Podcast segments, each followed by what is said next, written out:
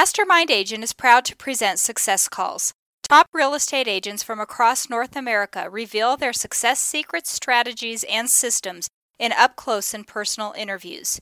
You can find all the calls at www.mastermindagent.com. Hi, I'm Mike Cerrone with Mastermind Agent. This month's top agent is Todd Buckley and Karen Jolly with the Buckley Jolly Real Estate Team in Brighton, Michigan. Last year, they closed 194 transactions with a total sales volume of 40 million.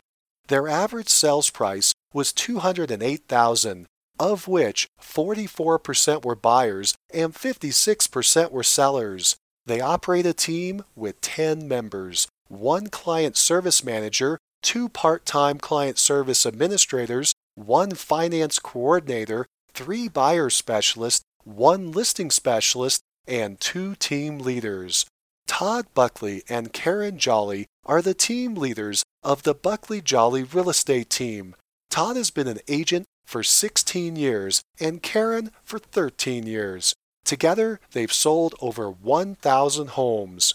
In this call, Todd and Karen talk about a real estate agent partnership that's worked for eight years, how to set up a partnership, who does what, and who gets paid what, what to do when one partner is ready to retire, how to value a real estate practice, a real life case study, how to pay the exiting partner over time, the golden key to partnership success, mutual respect, how to go from 25 to 40 million in one year, finding the right team members with a human resource consultant, team core value, daily team huddles, and five dial tracking. Profit bonuses to team members, team dynamics and compensation, marketing to your past clients' sphere of influence, and more. First, a quick word from our sponsor, RealG TV, Real Estate Agent Lead Generation Television. Need more referrals? Get a free script and simple three part plan used by a top agent to receive and close 74 referral transactions in one year. Just go to freereferralscript.com. That's freereferralscript.com. Now, back to the show.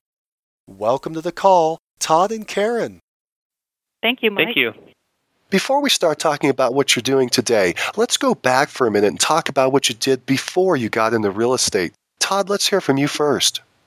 Well, I got into real estate just about nine months after I graduated from college. And prior to that, I had built and designed golf courses, which is what my degree is in. Did you say you built and designed golf courses before college or after college? Both in college and, and for about nine months outside of college. And so, what kind of degree do you get to design golf courses? It's a park planning degree. Karen, what, what did you do before you got into real estate?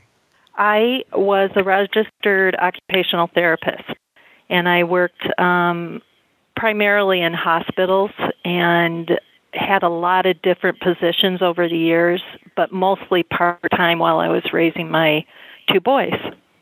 How long have each of you been in the business? I've been in business for 16 years. And I have been in business since 2000, so I'm on my 13th year. When each of you got started, did you have a fast start or a slow start? Todd? Uh, I had a very slow start. Uh, I, got into the business when I was 23. I, I would say, looking back, didn't have the systems and the mentors that, that I needed, and didn't have the just um, probably the goals, the energy that uh, that I needed, and uh, couldn't really see outside the doors of, of the, the office that I was working at as far as what uh, what both my capabilities were and and really where where my business could go. So really, I I floundered for for quite a few years. I was uh, I sold my first year in real estate. I made eleven thousand dollars. It was a full year in real estate. That was uh, gross commission income, eleven thousand dollars. And then after my sixth year, about six and a half years into it, um, I actually heard of Howard Brinton. Went to one of his, his events, and that's really when uh, the light bulb went off for me for those first six years, uh, you said you grossed eleven thousand in your first year. How did the next five years go? I would say that I was pretty average. I was making anywhere from you know twenty five to maybe fifty thousand dollars GCI a year. So very, very, very average, if not below average, for those first six years. Karen, how about yourself? Did you have a fast start or a slow start? You know, this was a second career for me, and I started when my oldest son was in his first year at college. So I wanted to start fast, and I did. The first year, I I really focused on educating myself, and I only had six sales that year. But after that second year, I did um, six million total volume, and then uh, 11 million the third year, and I became one of the top producers in our office very quickly. So it, it was different, but I think part of it was age and really trying to get off to a fast start because I was starting so much later in life. What was the, the driving force there, and, and how did you do it so quickly? I had a need in that I wanted to do something that I really loved, where my first career it really wasn't a passion, and I think I found that in real estate. I know I found that in real estate. So there was that. I had some really good education in my office, and I took advantage of everything that I could get my hands on, um, including hiring a coach in the first year. So I I just think it was mostly intent. I was very focused in the very beginning. Wow, you said you hired a coach the first year in the business? Mm-hmm. That's unusual. Why did you decide to do that? I I just again it kind of went back to education and trying to just use every tool I had available to me and I you know went into that first year thinking I don't care if I I don't make money this year my my goal is to learn as much as I can as fast as I can and I think I sacrificed a little bit on the income because I was spending money on educating myself, but in the long term, it was, you know, very beneficial. Really paid off. Yeah. How many homes did you all sell last year? Last year we sold 196 homes. Do you know your sales volume? We were uh, just over 40 million. You have this partnership put together. Are you married? We are not. Well, not not to each other but we're both married. so, and we're still married. Usually, when we talk to a partnership with a man and a woman, they're married. So, how did you put together your partnership? How did that come together? Well, we were both working in the same office for the same broker, and we were at the same time growing our businesses very quickly and recognized in each other some of the same work ethic and values and um, just business knowledge. So we started meeting early in the morning to go over scripts and just talk about our businesses in general. And then that led to a discussion about what could we do? Would there be synergy if we would join our businesses and work together? We were identifying and realizing that we had the same business goals and thought that we could do a lot more together than we could individually. Would you agree with that, Todd? I mean, yeah, I, would, I would. and, and I, no, absolutely. I, I, and I think that um, just to add on to that also is that we also realized that each of us had had different strengths. And uh, for instance, Karen's Karen's strength was really doing a great job at connecting with her with her sphere and her past clients. While I had past clients and, and a lot of past business and that sort of thing, I focused a lot of my time on kind of the marketing end of it and we recognized that together we could, uh, if we if we combined forces, we felt we could do so much more. How long has your partnership been in existence? Just over eight years. Eight years. Okay, well that's good. That's, a long partnership. Mm-hmm. When you put this partnership together, it sounds like it came together slowly. You first started a relationship, tried to help each other out, and you realized you had some some uh, complementary strengths, and you tried to put those together. When you decided to actually put it together in a partnership, did you have a formal agreement? I'll be honest. The, the the the formal agreement came came years later. It should have been up front. We had an understanding. We did a lot of research ahead of time with the, with both of our spouses. Um, it was about a, a six to nine month period where we were simply researching it before we before we jumped into it. So unfortunately, no, we we were bad. We we didn't get it in writing for a couple of years after that. But you had some type of agreement mapped out, at least uh, orally? You were just chatting about it. You knew what you wanted to do. We did. Yeah, we we did. I mean, I I'm sure we had things on paper, you know, that we had talked about and how we were going to run the business. We had a business plan. We had a budget, all of that. But we didn't put our operating agreement together right away. But when we did, we just did it. It wasn't because there were issues. We just knew that we had to do it. It had always been a goal from the beginning, but you know, you start jumping into your business and you get busy and all of a sudden you're pushing things like that to the back burner. Now we have the operating agreement and we've even taken it a step further. When we first started planning our partnership, we knew up front that I probably was going to be working in the business full time about seven years. There's a difference in our age, and I knew that I wanted to start the process of winding down about the same time my husband was going to do that. And so, you know, we talked about that up front too. You put together a formal agreement at some point, but in the beginning, how did you structure this thing and, and how did it how did it finalize? So what was the structure of your arrangement? Well, it's 50-50. We sat down and we said who's mapped out who would be responsible for for what. We had we had all kinds of um, safety nets, including life insurance policies, and that serve as a, a key man type policy and, and things like that. But um, and we I mean, we sat down and had our had our business plan and, and said exactly who was going to be doing what and what what our what our responsibilities were going to be. And we did have we each brought in at the time I had I had one team member, Karen had two team members, so that was interesting too and coming coming together. Unfortunately, those two of the three didn't last very long with the new with the new change. When you put the agreement together, did you form it as a partnership, an LLC, a corporation? It's an LLC. Mm-hmm. And I think what people would want to know is how did we divide up the work and the compensation? When we say 50/50, we paid ourselves a salary and we had a budget and we were essentially working about the same amount of time, you know, and, and taking the same amount of time off. So we had that we had that plan in place of how we were going to do that. So we knew there were expectations that were mutual right from the beginning. I think the only thing that we really lacked was that we didn't have it in writing in a formal agreement. And how did you split up those duties? first of all, we both knew that, that our strengths were um, as listing agents. So she and I were listing agents, and then we uh, we had a couple admin team members that worked with us. And at the time, I believe we only had one buyer specialist, although we added added some more as time went on. And, and certainly, you know, our our duties have have changed over the years also. But we we really sat down and said, okay, what's what are our strengths? Who's going to be focusing on on this? And strangely, really never had any challenges with that. It sounds like you were both listing agents. So you didn't split up, say, one does sellers and one does buyers, or one does sales and one does administration. Sounds like you were pretty much doing the same task. You were just doubling it up.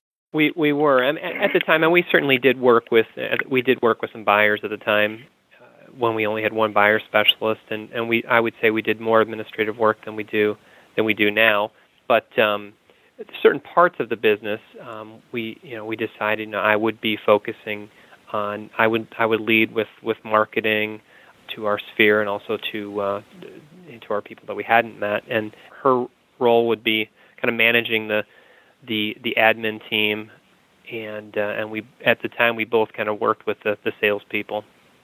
Karen, do you have anything to add on those separation of duties? I don't think so. I mean, we, you know, I think in a partnership, if um, for it to work really well, you have to do your work, put your head down, and that's what we were doing. We were both trying to get listings and build the business, and um, just focusing on what we were doing. And if one person was busier than the other person, it, it probably was going to flip flop the next month and the other person, you know, whoever needed more help, we would pitch in for each other. So I just think that a partnership can work, but you have to be like minded in what you want the outcome to be and not focus too much on the details, you know, but the overall picture. Sounds like pretty much then your your model was that you are both rainmakers and you both went out and made the rain You just decided to, to put a team underneath you that would support both of your efforts in doing that. That's exactly right. Yep. Well, you've been doing this partnership now for eight years. What have been the challenges of running a partnership? Well, I think that probably our biggest challenge was a changing market. Pretty much we recognize our, our market and values started falling about the day after we opened our office.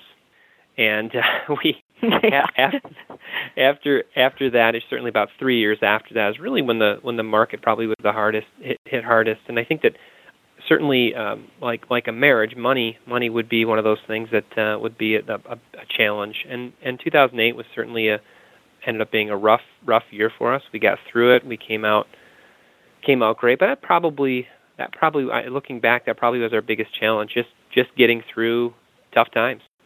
You mentioned money in 2008. Did the business lose money? Did you all have to put money in? Was that an issue? Yeah, we we lost about eighty thousand dollars that year. you don't want to think about those things too much, but we had to do what a lot of agents around the country had to do, and capital was really important at that time. And fortunately, we were able to do that and to hang in there. And I think it probably was the best thing that ever happened to our business because we really tightened up the reins. We looked at what was important. We valued what we had. I think we're so much more grateful about everything that happens, don't you, Todd? Now than we were in the very beginning. Oh yeah, we're we're so much smarter than we than we used to be, and um, and we and we can just always point to 2008 and remember as we start to start getting crazy if we if we think oh yeah we're gonna we'll spend money on this or that sort of thing or we'll we'll add more people we just you know we, it's great to have 2008 in the back of your mind. You know that's when when you say we're we're so much smarter i mean we started at a real low level in the business end so it's not that we're saying we're really smart right now but it definitely is an improvement over 8 years ago. Just a lot of lessons and isn't that how we learn in life you know? It's the challenges that help us grow. So i think 2008 I wouldn't ever want to live through it again, but I think it was a really good thing for our business and our partnership. I think, you know, just going through hard times together makes a difference in how you approach everything that you do together in the future. So, in those difficult times, it sounds like you had to review your budget, cut back on areas that were not uh, generating revenues. Did you have to cut staff? We did. We cut staff. We cut our budget in half uh, over half, I think. Um, we cut back a lot on marketing, not not entirely, and that was a challenge, you know, because that's Todd's passion and what he's really good at. And we did a lot of talking about that. What could we keep? What was working the best? And you know, it, it ended up that you know it it was fine. And and we look at our marketing and all the money that we spend on things very carefully now yeah, so we we took year you know a couple of years off of not doing client events. We really scaled back our TV marketing. We made a lot of changes, and some of them some of them have held up, and some of them we've we've brought back. But um, but again, like Karen said, I'm I'm certainly thankful for 2008 too. Out of that, did did you start reviewing your profit and loss more often? Definitely. Mhm. How often do you review it now?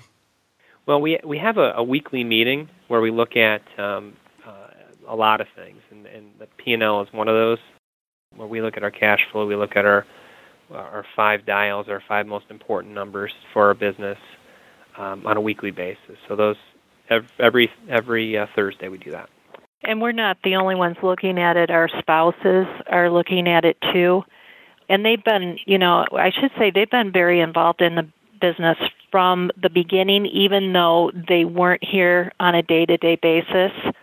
They would we would meet um, throughout the year, the four of us, in the evenings and go over things and you know what changes we needed to make, and their input was very valuable.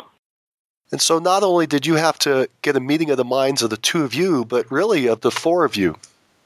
Right, and, and thankfully, our spouses have been have been great throughout the process. And Mark, uh, Mark Karen's, husband, we should we should mention, is a is a CPA, and, and so it was the wonderful to have to have that resource. And uh, in the last well three or four years, my wife Natalie has has uh, been working here on um, on a part-time basis, and she's um, certainly has taken on more responsibilities and and uh, has has done a great job. And she she handles handles the bookkeeping, and Mark Mark looks over the numbers also.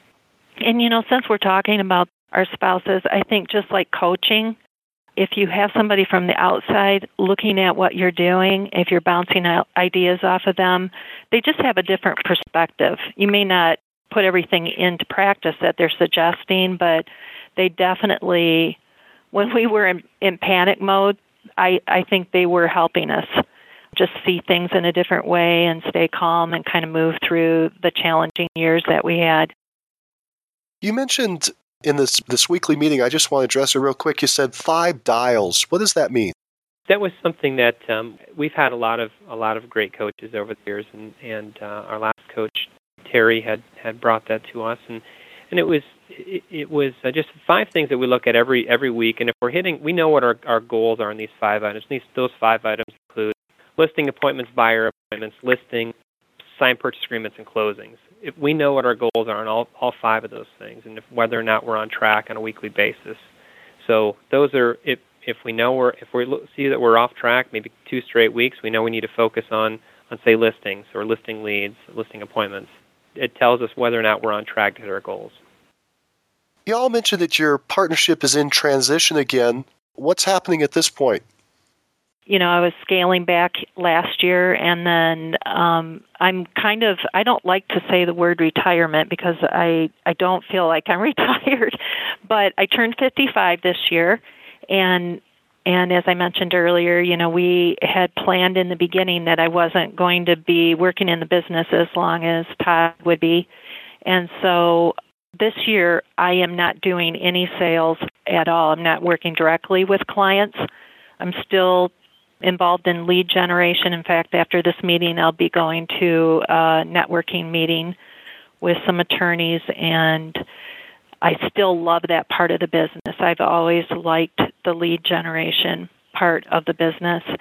And then um, just involved in the education of the entire team, the sales team and the admin team, and also our success meetings, which we think are are really important for both of us to be involved in those. And those are what a lot of people would call accountability, but we call them success meetings with our team members.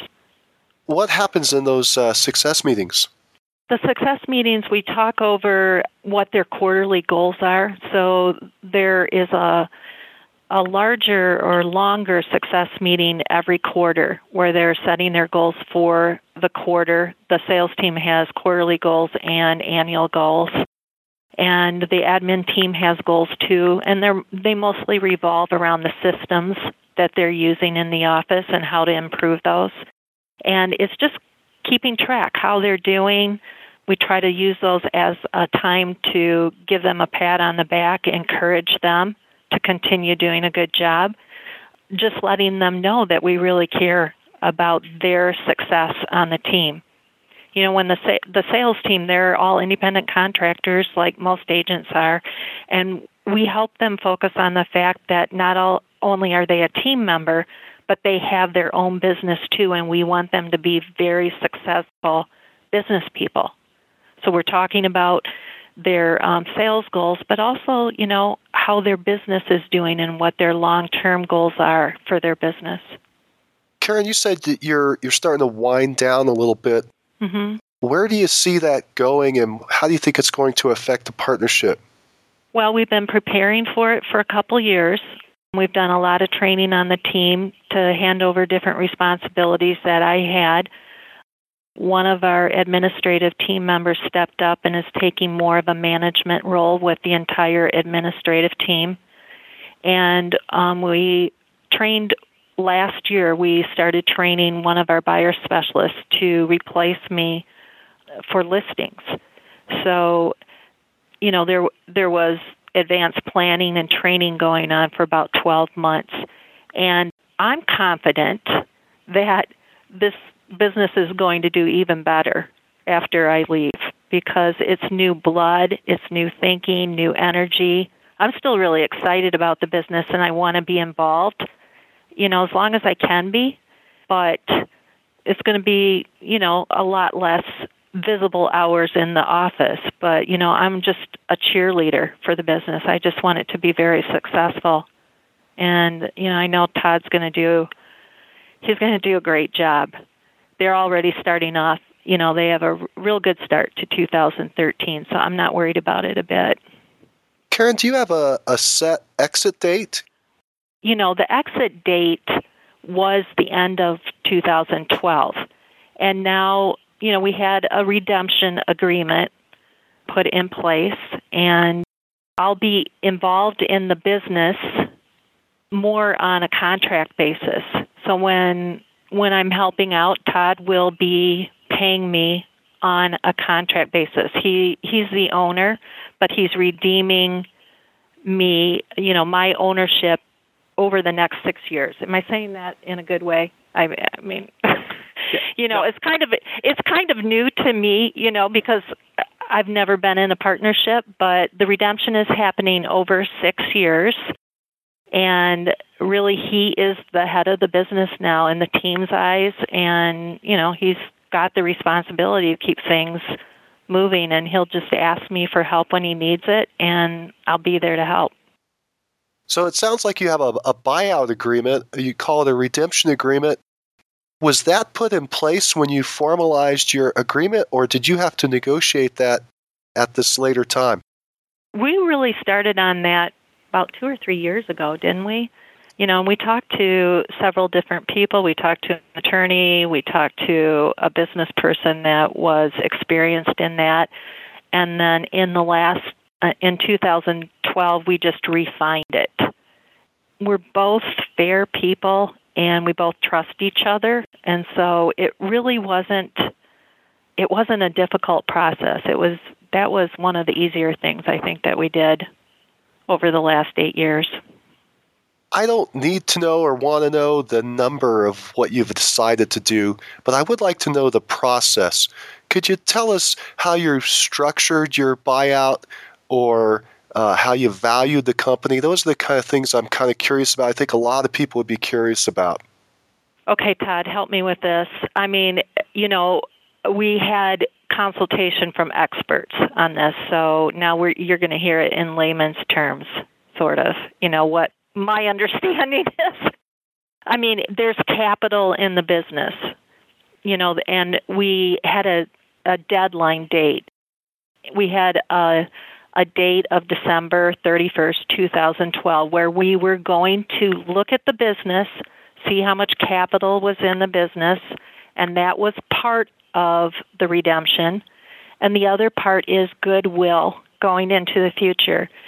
That involved looking at what we had done over the first eight years as far as building our brand and the marketing and all of that, and how that was going to play a part in our future business, and then also just my continuing to try to bring be a rainmaker still, even though I'm not here day to day, not getting paid a referral fee, but still sending business into Buckley Jolly. So it it had two parts. Does that make sense, Mike? It does. And, and any more details you can give would be great. So you looked at the capital, you looked at how much cash or assets you had in the business, you split it in half, and I'm assuming Todd had to pay you that half. Is that correct? Yeah, it was it was pretty close to half. But yes, that's that would be that would be part of it. And then the other the other part, as Karen had mentioned, we looked at we looked at past years, and actually the way that the the formula actually looked at was the last three years in this case, and, and weighted weighted the, the previous year higher than the than the than the other years, and and then we just had a a multiple that we we had um, that we had used in determining value there, and um, and that's something that we had we had all talked about years ago, and then we had agreed upon you know different scenarios, and and just finalized you know that that number here in the last 30 days. We have some. Mm, how can I say it? If something would happen in the future and um, it would be significantly different than our formula that we had for the past three years, and it became difficult to reach that buyout amount, then we, we have something in place that would handle that. It's kind of a parachute, you know, in case in case the market would really bottom out again, which we don't see that happening, but you know, we do have different checkpoints in place. Let's break this into parts so that everyone listening can, can kind of get a picture and, and if they decide to do this or need to do this down the line, they could have kind of a model. It sounds like one one part is the valuation of the business and the second part is the payout. Let's talk first about the valuation of the business. You mentioned a multiple. A, a multiple of what and, and what was the multiple? We've used different numbers and we've talked about that over the years.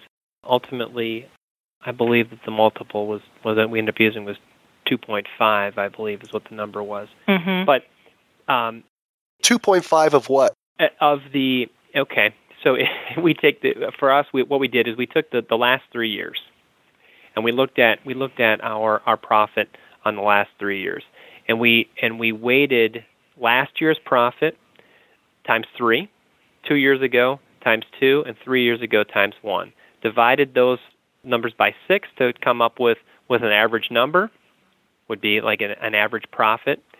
But again, last year was weighted. We multiplied. We had a multiple there, and and then that's certainly fact that was part of the part of the the, the buyout process, the redemption. Very good. Now that was very clear. I understood that. Thank you. Okay. Yeah. Sorry. so that set a number, and then you took that number, split it in half. That's how much is going to be paid out. Was there anything else that went into the formula as far as the valuation portion? The capital counts were part of that, the capital, and then and then this was this we'll call it the other half, the goodwill. Yeah, so it's really it's two parts added together to to equal the total. Because the the cash it the cash itself, that's you know that at the end of the year, I mean, I mean what we could have done is I mean re- really half of that half of that cash and that we'll call it the capital. Uh, we certainly could have just said, okay, Karen, you get here's here's half of it, and that we we we could have done that, and then we wouldn't have had to factor the capital, splitting that up over the next, breaking it down over the next six years. We've we've chosen to to take it over the next six years. Very good. So if you're looking at a mathematical formula, there's two components.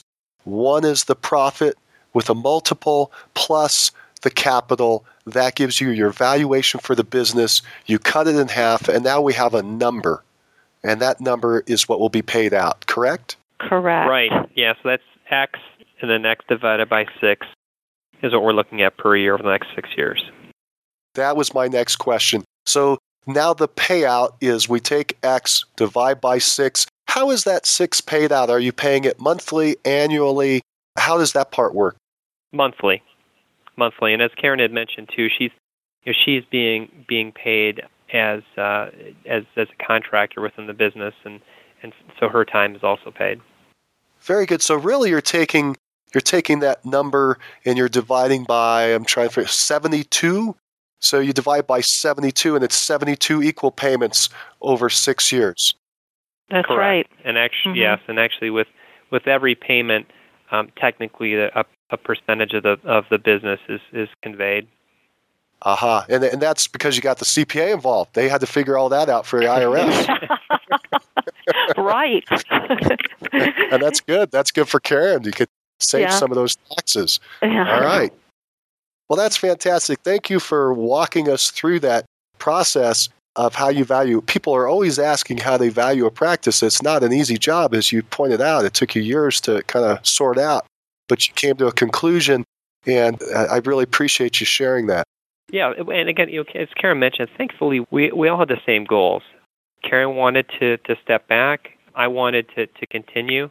Certainly, if if one of us wanted something different, that process would have been more challenging. If you know, one just someone want said, "Listen, I'm I'm sick of you. I want to leave." That that could have been a much different process.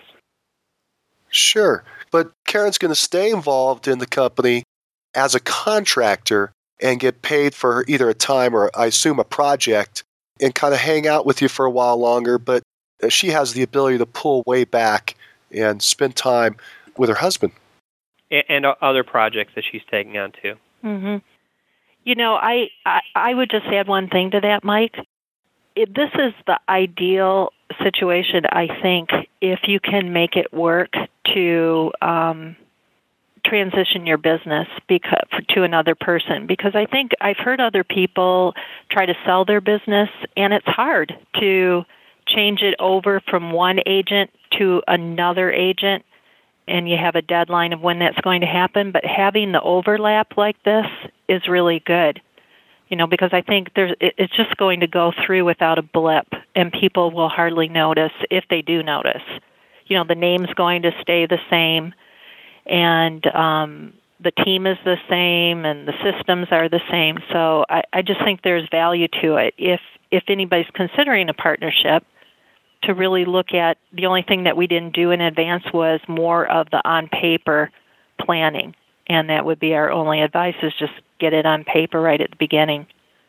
Now that brings up a great point. You know, we've been talking uh, internally. How about in the public's eye? I assume you currently advertise both of your pictures as an example out to the public. Mm-hmm. Karen, will will that be coming down? Will that be reduced, or will it remain up there and the public still thinks there's two of you? It's going to stay the same. In fact, I was in here for professional photos with the rest of the team members about three weeks ago, just updating our our photos. You know, so I don't think, as far as the public is concerned, that they they will know. And I'm not talking to people. I'm not saying, "Oh, I'm quitting" or "I'm retiring," because I'm not. You know, I I still feel like I'm part of the business. And I'm was just talking to someone this morning that's thinking about selling his house, and I want him to work with the best team in the county. So that part is going to stay exactly the same. And so, what's going to happen in a year when Karen's past client calls in and says, Hey, I'm ready to sell my house. Karen, are you going to go out and do that? How's that going to work? Well, I I haven't done that for a while. I mean, I've been transitioning or um, turning sellers over to Todd or Sherry, the other listing agent now, for about the last six months. And sometimes I'll go on the first appointment with them, and I would do that in the future if there really was a need for it and I felt like they just had to see me face to face. But you know, depending on the person and the situation, I'm just saying, you know, that the best person to list your house is Todd or Sherry, and so I'm going to have them come out and they don't I, I haven't really had people question that up to this point. I, I'm sure there's going to be some challenges here and there, but yeah, and, and right. I think I would build on that by we had we, we kind of had a test run in this just because for for a few years, um, two or three years, we'd taken the process mm-hmm. of of working with sellers and broken it up into a traditional sale or a short sale. And Karen had had handled all the short sales, and I had handled all the traditional sales. So it was very, you know, it, it wasn't it wasn't foreign to us to say, you know, what if someone called in for me and they were a short sale candidate, you know what, Karen's the Karen's the person that you really need to talk with, even if it was, you know, a great a good friend of mine. So, and Karen had been doing the same thing for traditional sales because, you know, again, a, a few years ago we had broken up that broken up that uh, part of the business and decided, you know, we we should be more laser focused. To wrap up this section on partnerships, by the way, thank you for so, going into so much detail. Is there any advice that you would give anyone who's thinking about starting a real estate agent partnership? Well, it's it probably wouldn't work for most people. I mean, w- one thing that we we needed to do is, and Karen mentioned, you know, that we need we we were like-minded. We had the same work ethic. We had the same, you know, personal goals, and and I think that faith is a, certainly a big part of that. But, um, you know, you really have to check your ego too and um, and that's that's been you know a big part of just our entire team is that we are just we're so much better as as a team than we are individually and understanding that. And and you know if it, it it's unusual to find someone if we want to call rainmakers to be able to to play nicely with other people. And thankfully and we've had our ups and downs but thankfully we've I think we've done a, a good job with that and understanding that it's not about me and it's not about Karen it's about the team it's about our clients and so just having that humility, I think, is really important, and making sure that, that anyone that you're choosing to work with, taking extra time to really get to know that person because it's a that's a huge decision. Mhm. I would add to that that it probably would be a good idea to have some other people involved in the partnership. I mean, if you're not married and you don't have a spouse, then maybe you would want to seek out a coach that would help you work through any challenges that you were having. The other thing is, we said in the beginning, we knew that it was going to be challenging, and we were told that partnerships don't work in real estate. We were, you know, there are a lot of naysayers. But we said to each other that we were going to treat it like a marriage in that we aren't going to just divorce, quote unquote, or break up just over the little stuff. You know, we're going to try to work through things. And as Todd mentioned, I mean, just like any kind of relationship, you're going to have issues that happen from time to time, and you have to just work through them and know that you're sticking it out. And gosh, I'm I'm just so glad that we did, that we worked through things when they came up because we have a really good, solid business now. And I think it's because both of us put our heads together and and our talents together and, and worked on it. Would you advise anybody putting the partnership together to put it in writing earlier, or do you think it worked where you kind of let it linger out there and form first? No, do it earlier. You can always make changes down the road. You might not know or think of everything when you first put something in writing, and I think that was partly why we procrastinated on it. I mean, we trusted each other, so that that was huge. But you should do it earlier. I, I just think it would make it easier. It worked for us, but it, might not work for everybody to wait that long. You know, just get some good people around you an attorney, a CPA, have them help you work through it, and um, at least get some kind of skeleton of an agreement in writing before you actually take off. And, and talk, talk, perhaps you know, do more research about partnerships and talk to other people where it's where it's worked. And for us, it, because we were 50-50, it was pretty easy. And so as we went on, it was we changed some things and where Karen worked a little again worked a little bit less and got more time off and and so we were able to work that in a few years afterwards. But you know when you I think it would be it's more challenging too if someone would come in and and they would have a majority partnership. You know if you had someone that was coming in that maybe you had a a brand new person and and a, a person that was experienced and had had more cash, more capital that that certainly could change things too. But ultimately, it's about it's about the people and the relationships. You know, you mentioned a couple times that Karen had pulled back her hours earlier. It's it's been happening for a little while. Did you continue to pay each other the exact same amount in your salaries? No, no. So we we cut those back proportionately. As Karen Karen worked a little a little bit less over the last few years. She has I think you know where she took three years ago. Was three years ago, Karen? Mm-hmm. And when mm-hmm. she, where she decided, you know, I'm going to work one less day, and then it was two less days, and and so, and it was a combination of of paying herself a little bit a little bit less, and and we we made some adjustments on a kind of time away too, so that so that we both we all felt it, it was fair. Yeah, that's important. That's where I've seen a lot of partnerships stumble. So that was pretty smart of y'all to make those adjustments. Another quick question I had you say you've got this 50 50 partnership. When you set up the formal operating agreement, was there one who was running the business? In other words, who was the tiebreaker? We didn't have one. so, you know what? I think um, really, you know, Todd talked about different areas of expertise. And if it was a marketing, we needed a tiebreaker on marketing. He he would listen to me, but he would make the final call on it, and and um, I I allowed that. You know, I might state very strongly what I thought, but I knew that he was in charge of it. And same thing for things that I was in charge of. So, you know, that that kind of talks about the humility part. You just have to let some things go and know that not everything's going to be 100% the way you want it done but you have to divide things up according to, you know, who's best suited for that particular job. You all started and met each other. You were agents in an office, but you currently, it sounds to me at least, uh, I got to get this right, you currently run a company. Uh, it sounds like there was a transition there. Is that correct? Did you start and meet each other as agents working for someone else in an office and then move out and start your own company? We did. Yeah, we, we met at a different office. Originally, our plan was to combine our teams within that office. Unfortunately, that didn't work out. At the time, we thought it was unfortunate, but it really gave us the push to um, you know to start to start our company because we really didn't have any other options. We were committed to, to the partnership and said, even though outside again, it's I think it's the the value in having outside people, friends and family saying, hey, listen, you guys can do this. Our goal was not to start a real estate company; it was to create a great team.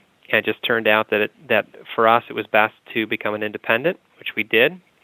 We recognized um, about maybe four or five months into the, the planning process that we were not going to be operating our team within our new team within the current company that we were going to have to to form a, a not only a, a new a new team but a new real estate office.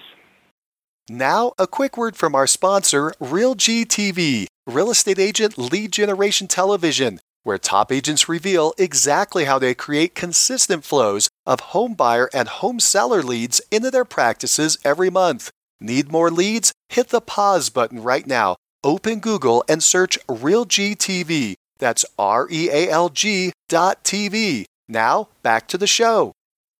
And that was because your broker wouldn't work with your concept of this joined team, this partnership team? Yeah, I would just say it wasn't it wasn't well received by by a lot of people. A lot of people in the office, you know. I think there I think there was some concern because we were both top producers in that office that it was just going to be too much and too big to work with in the office and there it, it felt what I was hearing or what I was perceiving from the other agents and the brokers that it might affect them negatively. So I think there was it was there simply was was was fear. Mm-hmm. And so the the managing broker said you cannot make this partnership? He didn't say that. We were just going through a lot of meetings with him trying to figure out how to make it work and I think he was getting pressure from the other agents and so he was kind of caught in the middle. I think he want I know he wanted us to stay there, but at least I believed he did. But he couldn't he couldn't make it work for all the other agents in the office and for us. So and it was you know in the end it, it was a great move for us to just start on our own. Yeah i'm i'm confident i'm confident that our business would be in a much different place or we maybe would we wouldn't even be in business if we it probably if we would have stayed stayed there. So it's been it's been it's been a, a, a great push. It was certainly was a blessing thank you for uh, opening up and sharing your partnership that, that was a rare opportunity, and I, I really enjoyed uh, chatting with you about that. Let's move on to a couple other topics so we can get a couple other pictures of your business and what's going on. Uh, real quickly, I, I understand from 2011 to 2012 you had a real big growth spurt. Uh, it looks like you went from 25 million to 40 million in sales volume. What happened? I think that for you know for the first time we simply had the right people on our team. I mean it um, we say it all the time right now. Just just how blessed we are to have to have just outstanding team members right now, and and and having certainly having experience and having the systems in place, but not having any turnover, and just having the right people that followed our core values. Certainly, you know, the, the market has changed a little bit too.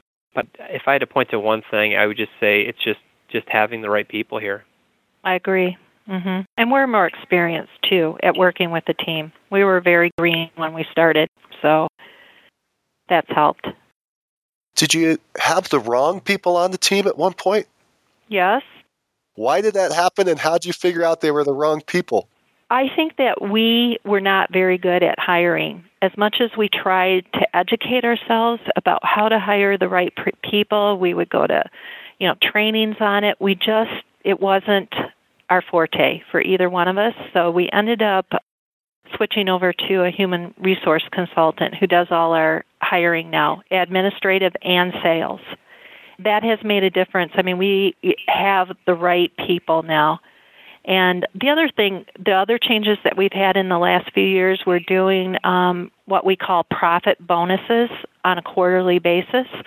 so the team shares in the success of the business and they appreciate that. I know they do. And they're smart people and they take ownership of their positions and and what their responsibilities are. And I guess that goes to hiring the right people. I mean, they do better at what they do than either Todd or I would do at what they do. How did you discover you had the wrong people and how did you have the strength to did you eliminate those folks or did you have to reposition them? What was the problem?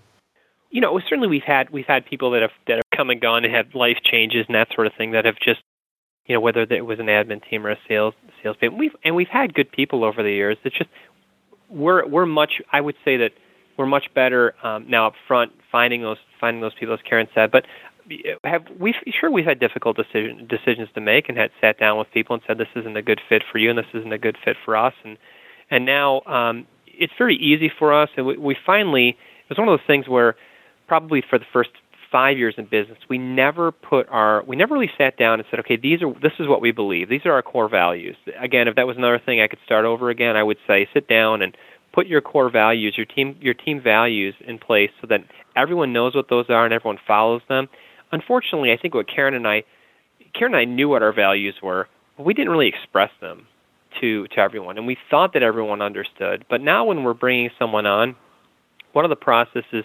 um, the pieces in, in bringing someone on is they, they actually spend a, a couple hours sitting for 10 to 15 minutes with each team member.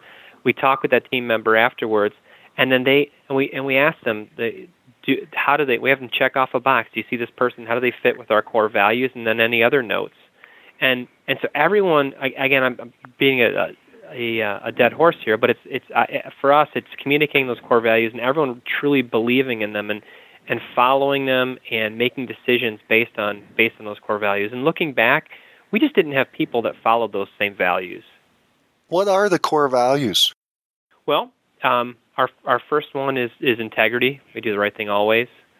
Our second is is attitude. We're positive team players. Our third is service. We help others with a humble spirit. Next is execution. We're fanatical about getting things done. And last is fun. We enjoy what we do. Pretty pretty easy, simple stuff. But we looking back, you recognize that that people who didn't work out didn't share those those five values, those five qualities maybe they they are missing one or two of them. But looking looking around now, we're just so blessed with uh, with people who follow all of those. Todd, you were able to recite those pretty quickly and easily. Can everybody on the team do that? Well, everyone has it above their computer at their desk, so I think that at the very least they can they can they can rattle off integrity, attitude, service, execution, and fun. But uh, I I don't I'm not sure if everyone could, could rattle them off verbatim. You going to call them up, Mike, and ask? I'm, I'm calling up after this call. you brought up a couple other interesting points in this. I want to ask about the profit bonuses being paid quarterly. In order to do that, I assume you have to have open book management where you're showing everybody what your P&L is. Is that true? All your team members can see your P&L? We haven't done that. We've talked about it, but we haven't done that. No, um, the reason we don't call it profit sharing is because it is a bonus. And we look at their contribution and their experience on the team and then the profit of the the team, three things. And then they're paid that bonus based on those three items. And so, you know, it can be flexible depending on what's been going on with the, the team member. And fortunately, we've been able to give everybody a nice nice bonus every quarter in the last you know I don't know last couple years I guess.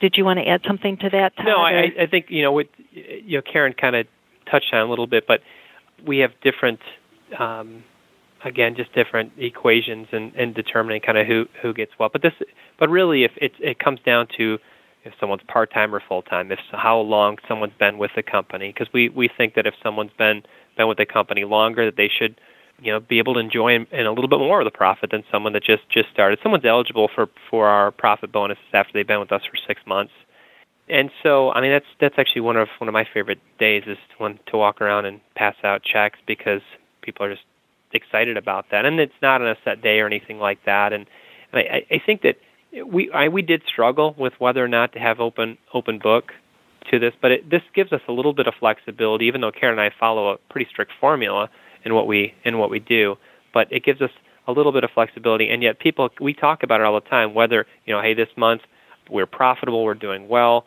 People people know what's going on, although we're not open book. And we've never been asked up to this point either. So for anybody to look at the books. Well, if you had set it as a percentage of the net profit, you would have to disclose it, or they could just recalculate it back out. Since you have these other variables in there, it's a little more uh, opaque. Right.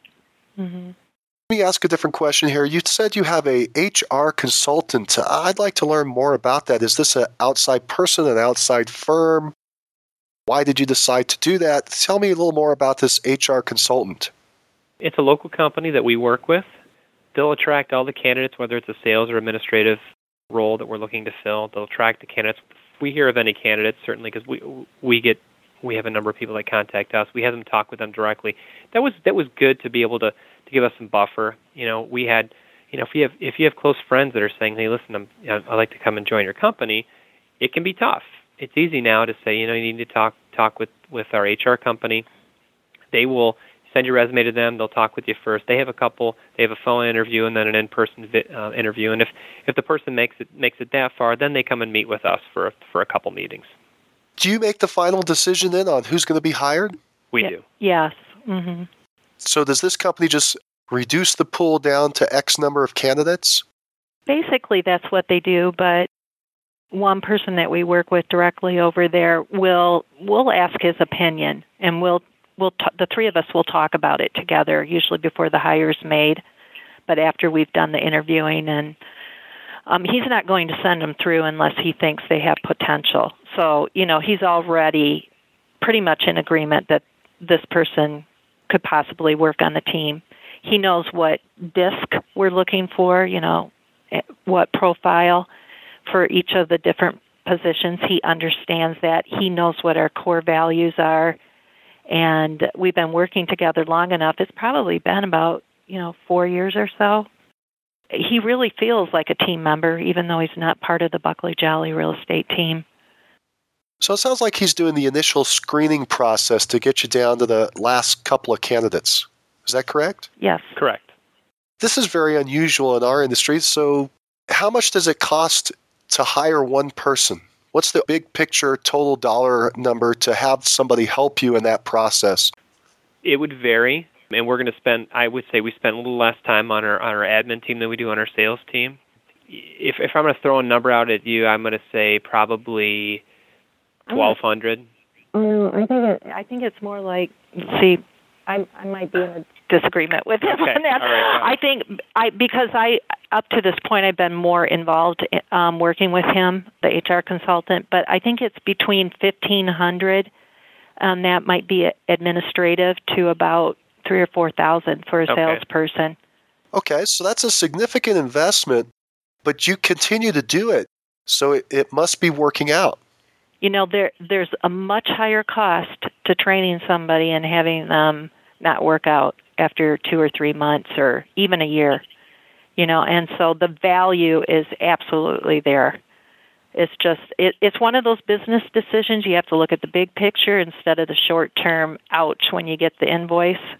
So you've seen that these people are more likely to work out and stay longer and contribute more that have come through this process. they have up to this point. You know, it's it's worked out really well. Again, you know, we we were talking about coaches before and mastermind groups that we're involved in. I think getting outside counsel from experts is important if you're going to run a business because you can't know everything about everything. You know, people turn to us to sell their house. They can sell it by owner, but they choose to work with an expert and we do the same thing. You know, we're business people and we're seeking advice too from things that we may not know enough about or we don't care to learn about because we're too busy doing our own business. You know, we've talked a lot about the team. Could you quickly describe the team for me? And what I'm looking for is the structure of the team, the, the titles and positions, who's on the team. Kind of give us a big picture visual of who's on the team. Sure. Well, in addition to uh, to Karen and myself, we have uh, three buyer specialists who, uh, who are realtors and simply work with buyers. We have an additional listing specialist, as Karen had mentioned, that that person was previously a buyer specialist. We have one client service manager, and uh, she's she's a full time full time admin, and we have two part time client service administrators who job share that position. And we have uh, one finance coordinator, which is my wife Natalie, and she works part time. Why did you do two part-time client service administrators? That job also is is our our front desk, and we're open seven days a week. So one of those people works on Tuesday, Wednesday, Thursday. The other works Friday, Saturday, Sunday, Monday.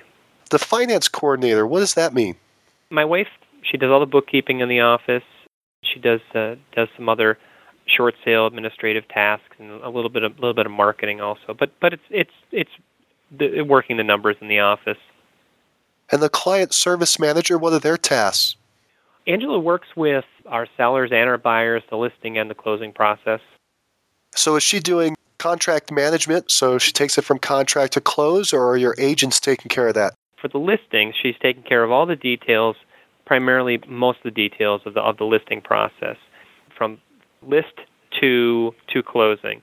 For the buyer specialist, she handles some of the, their closing process, and and the buyer specialist to handle some of their their process too. We have it all broken down into systems and action plans as far as who's responsible for what.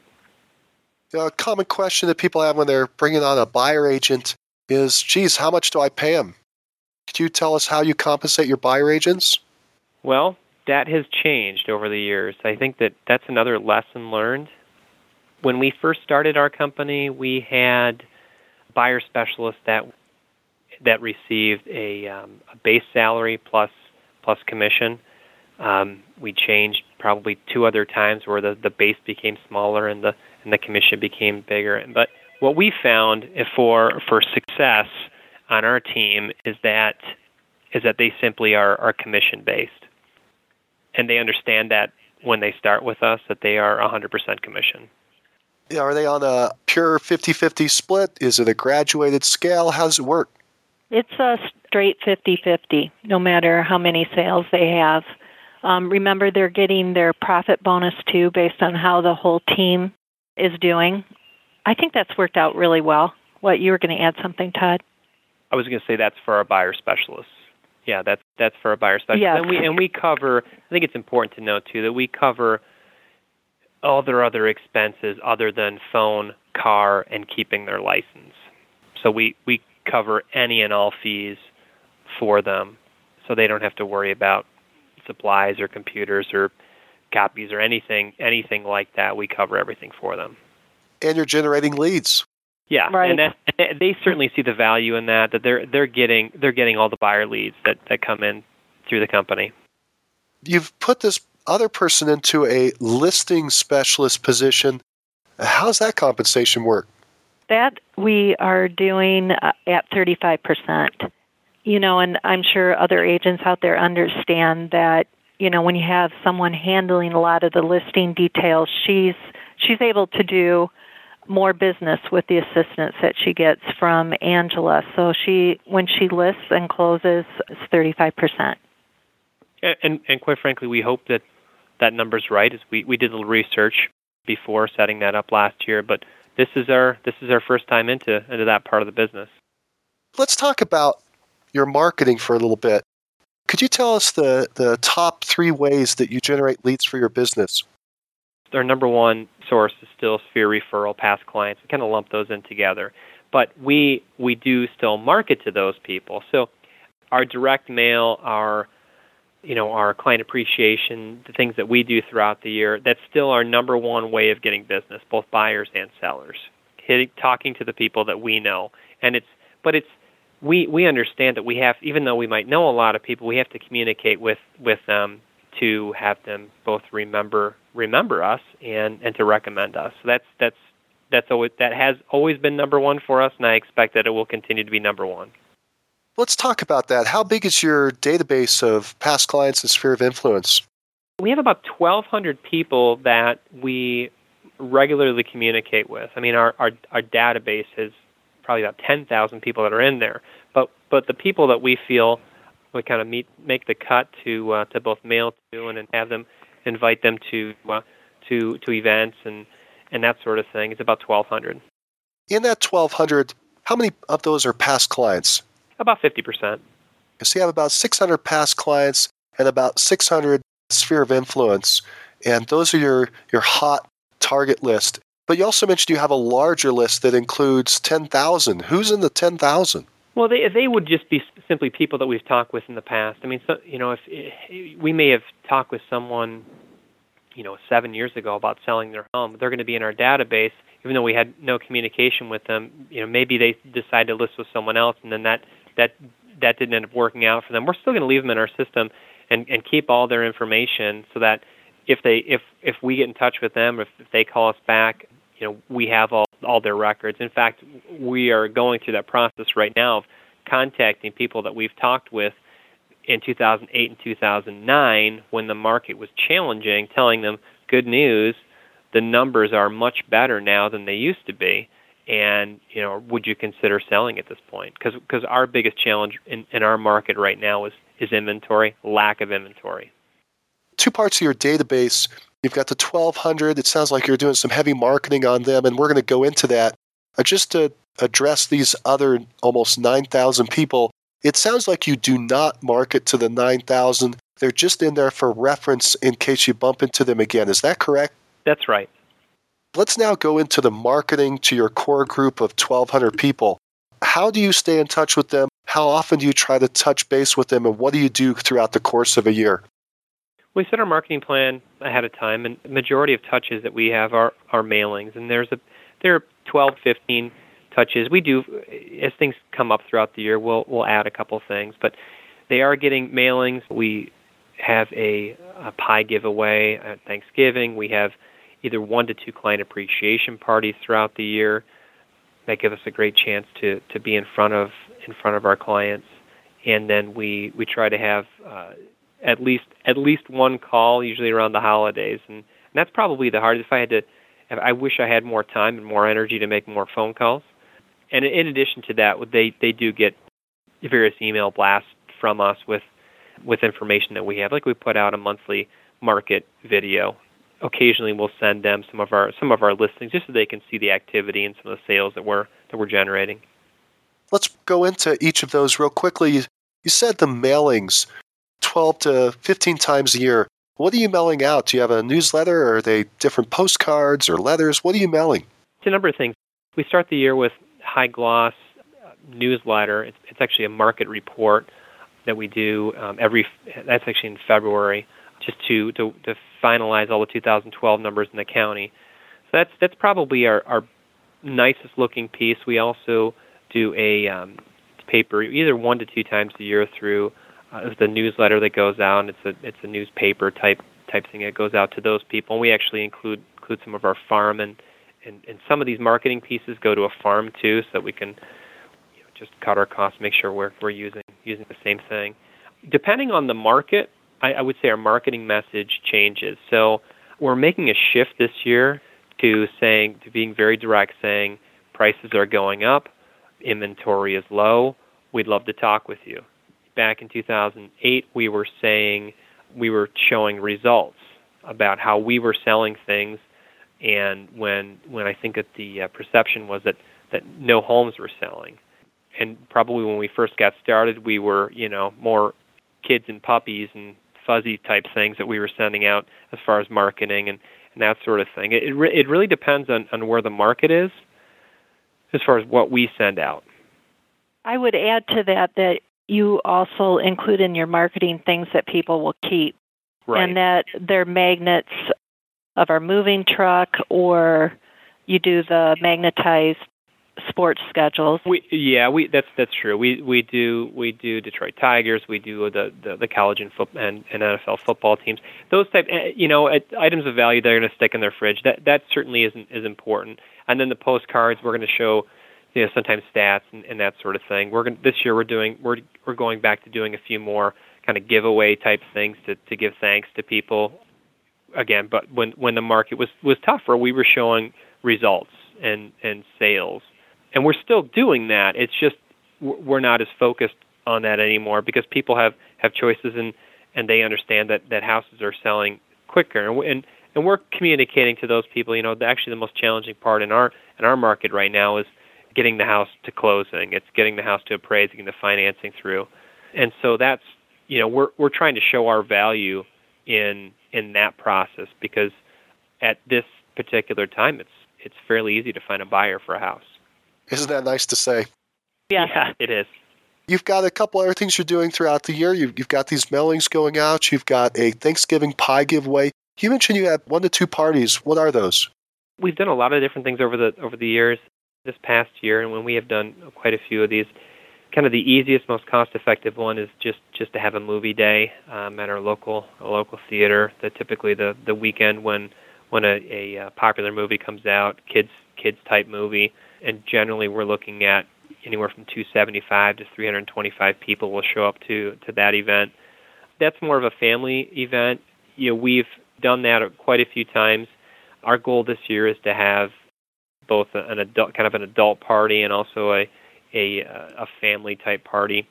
We're actually are talking to uh, to someone someone right now about having a uh, kind of an outdoor challenge type party where there are zip lines and climbing walls and and things like that. Um, and although that's not finalized yet, that's that's something that we're looking at. We've done casino nights, we've done picnics, we've done you know wine and beer tasting. We've taken a couple hundred people to Detroit Tigers games where we you know fed them first and then and then sat in in the in the seats together. So we've done a lot of things.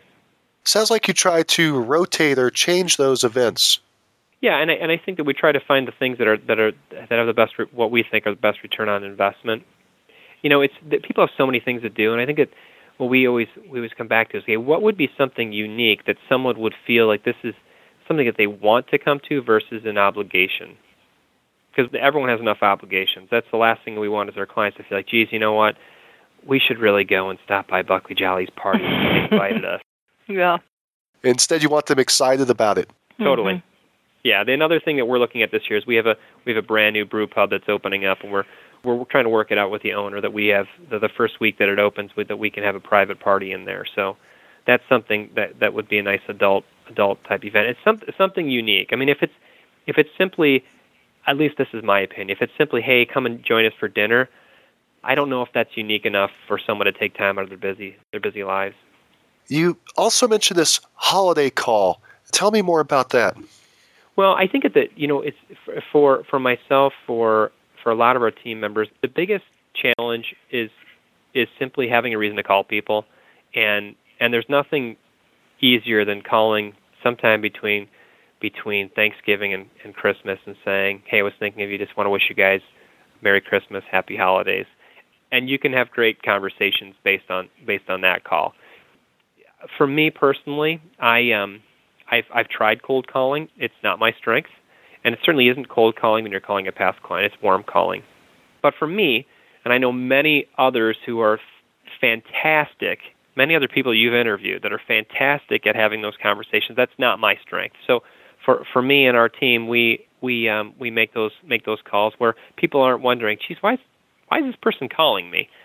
And so it, it works for us just to call around the holidays. Do I understand correctly then that you do not make a formal call or a structured or scheduled call throughout the year other than that holiday call. The rest of your contacts are happening through either mail or email or these events. That would be that would be accurate. Yes. Yeah, for the most part. I think there are times when we might check in with somebody for one reason or another. I mean, you know, ha- like we are we track birthdays and we'll either send them a card or sometimes if it's somebody that I want to talk to, I'll I'll call them and say happy birthday. So there there are other opportunities, but it isn't something that we have scheduled into our calendars. We probably should, Mike, but we don't. That's okay. Don't follow our example. Why not? Saying. It's working. you know, it, the times are different and the communication is different. I, I still think phone calls are extremely valuable and they have uh, more impact than an email or something. But I, there are also other pe- there are people out there that will be more irritated by interruptions to their day than others. And i think it's just knowing who those people are. And that you know falls into the category of you know what kind of personality is this person? So you have to kind of tailor it to your contact or your lead. I want to ask about this email blast this monthly marketing video. What is that? What's something we've been doing for i don't know maybe two or three years now where we um originally it, it's it started out as simply an, an email that we would send out to people with just just giving the the uh, the stats and what's happening in the market. And and it turned into a video after after that. It's it's only 3 to 4 minutes long. It's it tells tells our you know people that you know, our clients our database anyone who sees who's looking at it in our in our county what's going on with real estate in our county. Very quickly how does it compare to last year at the same time what's going on with number of listings on the market and sales and bank owns and short sales and a number of things that we touch on. Just a quick a quick look at what's happening in the market. And I would add to that that in the beginning you were giving that kind of information to our sellers to keep them updated because when we had, you know, 80 listings back when the market was much slower, it was a way to keep them all informed about what was going on and letting them know that we you know, we're working on it. But it became a really useful tool to give to buyers to let them know about the market and to potential sellers. So eventually we started sending it out as an email blast to a much larger group. I'm trying to visualize what it looks like. Is it one or both of you sitting in front of the camera talking? Are you showing a screenshot on a computer? What is in the video as far as the visual? It's usually me, although Karen's been in a few too. It's usually me talking, and then we also have have various slides that we're putting up to uh, accentuate our points that we're making.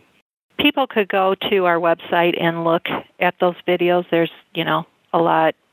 Uh, they're they're all there on the website. And and they're they're not they're not fancy. They're they're on YouTube too. They're not fancy. They're just they're quick. We have we have someone that works on those on those for us you know the goal is to try to get them get the information out as soon as possible after after it's it's released. We we receive the stats from our from our MLS and then we go in and we we actually do a little more research and then put that information together. You know, you're saying that it's not real elaborate, Todd, but it's it's the simplicity of it that I think is good. It's not corny. It's not real frilly or anything. It's just good information, good facts. Do you have a call to action in there at the end to do something that they should call you if they want to move forward, or is it just purely informational?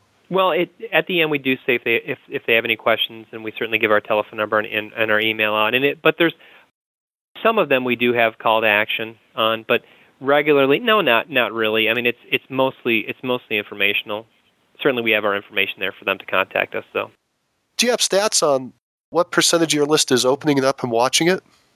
Yeah, so uh, we can track on on our on our website as far as how many people click on it, and also on on YouTube. Obviously, you can see how many people have how many people are, are looking at it. It depends. It really depends on throughout throughout the year. But I mean, typically we're you know you're looking at you know maybe a hundred something like that every every month that's that's clicking on it, which I think is a is a fine number. Todd, I understand that you're a big proponent of using Facebook. Is that true? That's funny. Uh, no, I would I would not say that that was true. No, I I am um, I have I have come kicking and screaming for anything Facebook, Twitter related, and um, that's not to say that it it um, it probably it probably works well for a lot of people. It's just not something that I've I've focused on. And so, do you have a Facebook account? A personal one? No, I do not. Do you have a team account or a Facebook fan page? We have an office. Yes, we mm-hmm. do. But it sounds like you don't spend a lot of time on it. I, I do not. No, he doesn't. But we we have one um, one of our admin team members. She's actually the youngest person on the team, of course. You know, is kind of in charge in sending out reminders for people on the team to submit something to put on Facebook. And I think we're posting two to three times a week now. And and I wouldn't describe myself as anti anti tech. I'm not I'm not at all. I love I actually love love toys. It's just something that I have not I have not embraced. You have to be passionate about what you do or you won't do a good job at it. I think that's what he's saying. Todd, what drives you? You know, I, I think it's just it's just simply wanting to do a, a, a good job. Certainly, I mean, I would say that building building a team and having great great people that's a big part of it too and helping helping those people on the team and our clients have unbelievable experiences. And i mean it that that's that's huge too. But um I, i'm not going to say that i would not say that money certainly is is number one by any means. We like to be compensated for what we do but it's just it's simply just knowing that you did a good job more than anything for me Karen, how about you? What drives you? Well, I think at this point in my life, I love helping people accomplish what their goals are and what they want to do, and that I become more passionate about that. I love watching people succeed at things and somehow being involved in that process. So that would be my number one passion right now. Todd, why are you successful? I, I would say because I have we've we have been able to surround ourselves with amazing people that share that share our same values. He's got a really good work ethic and um, very honest. Has a lot of integrity, and that has set him apart from others in the community. I'm not saying that they're not, but I, you know, he's respected in the community, and that has contributed to the success of the company. Karen, why have you been successful?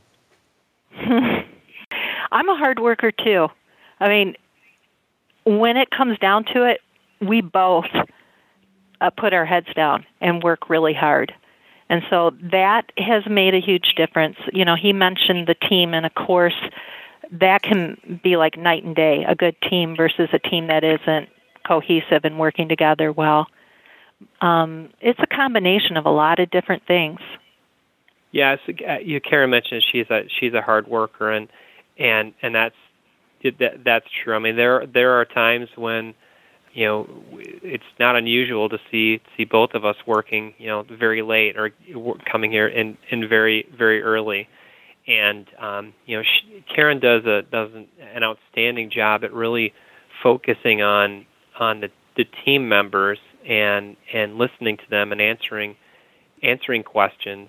And um, and that's certainly a a uh, a void that I'm that right now that we have with Karen stepping out a little bit. And that's that's something that I need to start focusing on more too. But she does a great job with with just just simply being there for for the team. You know as we've been going through this interview I keep writing down the same two words to describe you. I keep writing down mutual respect you have mutual respect for each other. We do. Mm-hmm. Todd, if you were to advise a brand new agent just getting into business, what would you tell them to do first? You know, Karen touched on it earlier. It's simply become educated. Treat your real estate career as a business and not a sales job. If it's a sales job, it's it's not going to work out well. If I could go back and and talk to me at age 23, I, that's what I would say is is just dive into as, as much information, as much education as you can receive, and and really treat it like a business. Very good, Karen.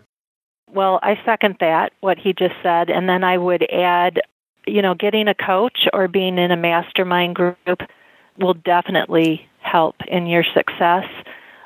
Treating cash as king, you know, not getting into debt.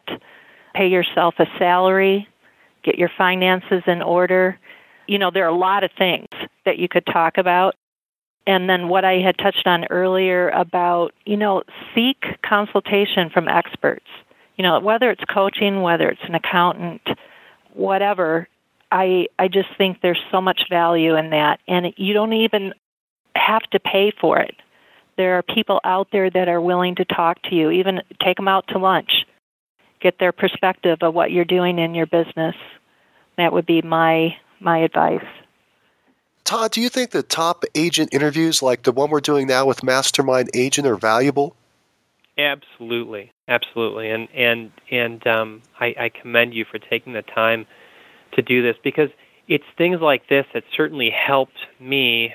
I have have my aha moment after six years in business, thinking, "Wow, this isn't." I thought that was that was all there was, and it was being able to to see successful people throughout the country and and learn. I mean, I, I we we learned so much listening to to your interviews and to things like this, to getting out there and, and meet and just communicating with with agents throughout the country.